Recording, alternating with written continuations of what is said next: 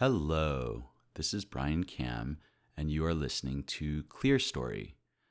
I am recording in North London, and if I had recorded an hour ago, I would have said sunny North London, but now it is in fact hailing, so if it picks up again, you might be able to hear that in the background.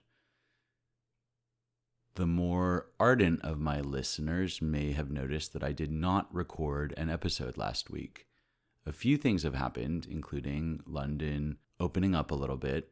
But the main reason I have not published anything recently is actually that I was recording. So I have not forgotten you, dear and patient listener. But I was doing an experiment and trying to record one of Thomas Kuhn's lectures, a lecture he gave in 1973, and it's called Objectivity, Value Judgment, and Theory Choice. I'm going to release that later, so I'll talk more about that when I do. In short, it's his attempt to address the concerns that he was a relativist, which is something that he was often accused of. If you don't know who Thomas Kuhn is, I think I've mentioned him before. He is a philosopher of science, he trained as a physicist, and he wrote a really influential book in 1962 called The Structure of Scientific Revolutions. I have been more or less obsessed with that book for the last year. So if you know me, you may be slightly tired of hearing about it. But um, nonetheless, I think it's a really, really important book. It essentially argues that paradigms in science are not a continuous and gradual series of changes, but they are instead a discontinuous series of events where a crisis occurs, a new paradigm comes about, and then a bunch of radical problem solving and exploration happens. Then, once the scientific community produces a kind of consensus, it operates under that set of beliefs and produces very rapid progress, in part because the debates about fundamental questions cease. This also involves developing a specialist language and going very deep you tend to lose contact with the rest of the world, but that's actually a feature in Thomas Kuhn's view and not a bug. But because of his focus on the importance of consensus in science, some people took him to be saying that consensus is the only thing that matters and there is no sort of objective component to science. That is very far from what he was arguing.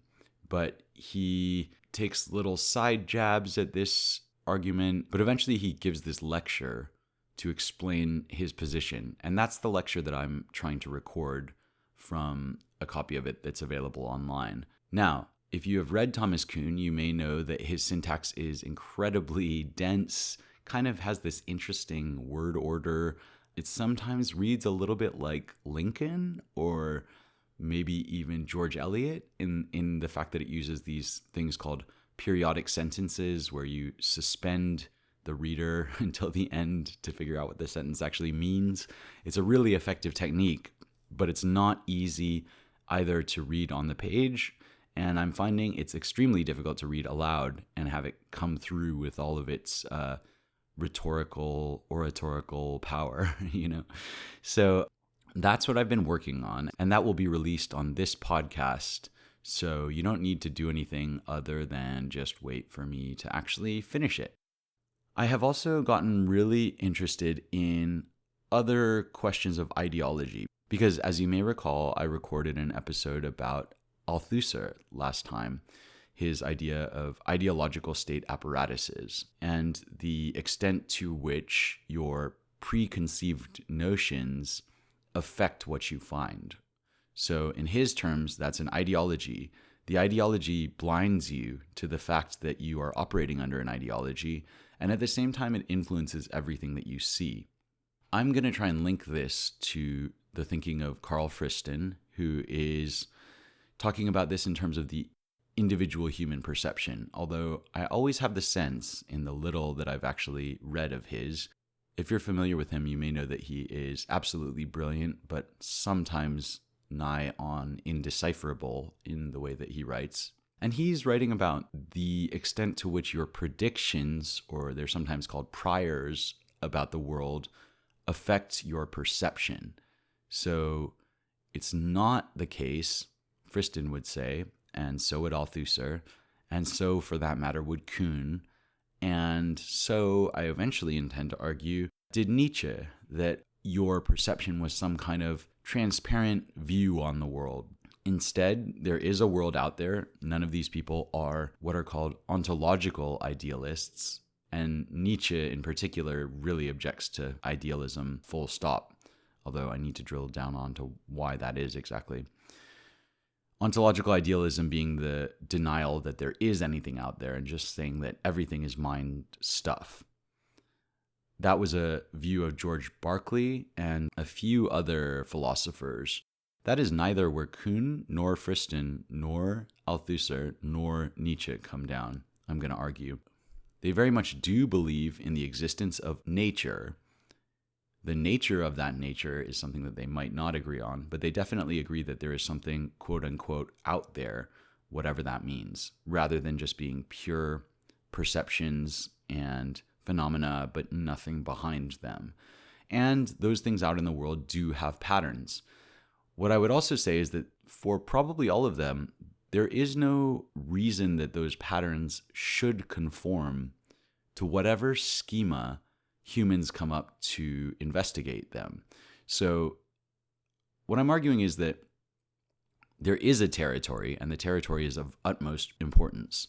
When I say there is a territory, I'm referring to this idea that the map is not the territory. So if you imagine a city or country and you're trying to navigate, you may look at the map. Every map has a different set of trade offs that it takes in terms of distorting the geography that it represents, but they're very useful.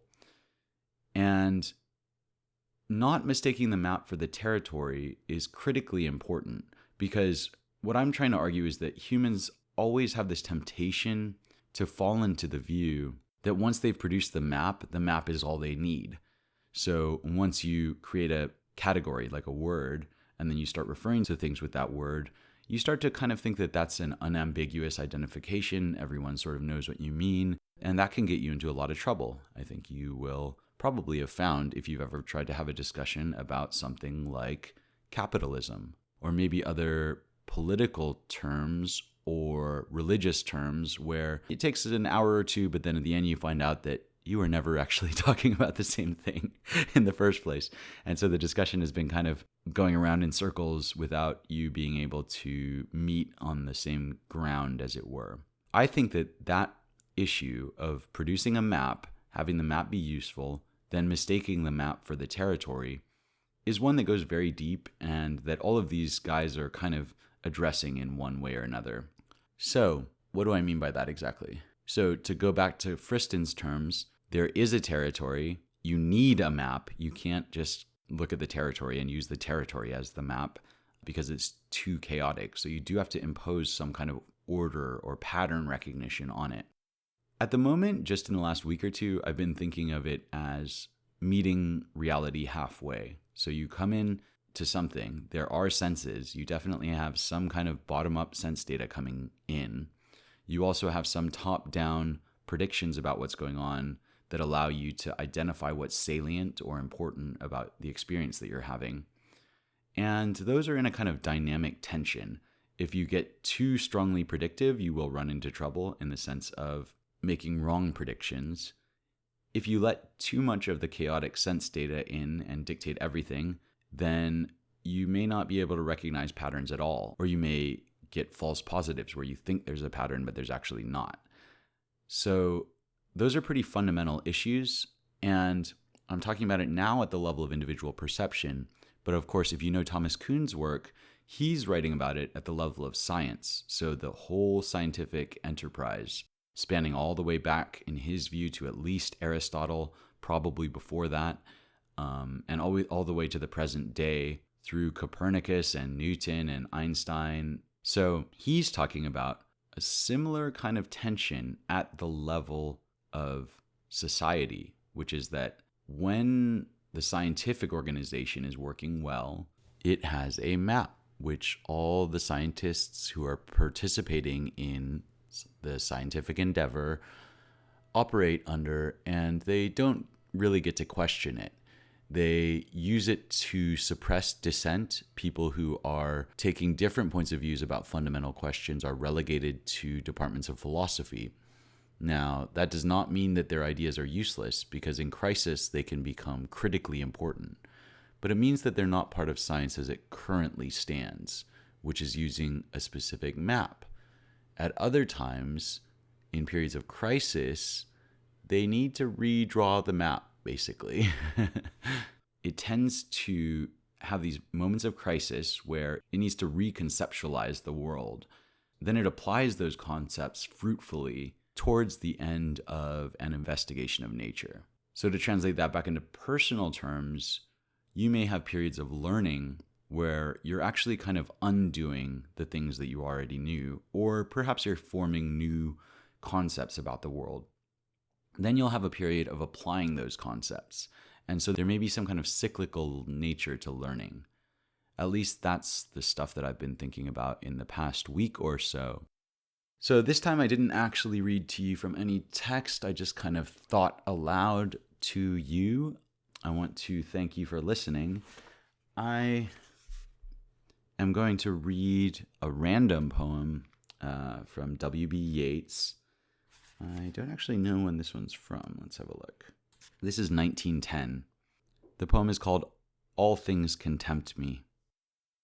All things can tempt me from this craft of verse. One time it was a woman's face, or worse. The seeming needs of my fool driven land. Now nothing but comes readier to the hand than this accustomed toil. When I was young, I had not given a penny for a song. Did not the poet sing it with such airs that one believed he had a sword upstairs? Yet would be now, could I but have my wish, colder and dumber and deafer than a fish. I like just like this idea that he's in this position where anything can prevent him from writing as someone who strives to write and quite often fails. I can relate to that kind of feeling. So, yeah, I'm going to leave it there. And I just want to thank you for listening. I would love to hear from you. I am Bryan Kam at B R Y A N K A M on Twitter. You can also find me at bryankam.com. And hopefully within the next week, I will have that Kuhn lecture out and you can listen to it if you are interested. I wish you all the best, and you will hear from me soon, hopefully.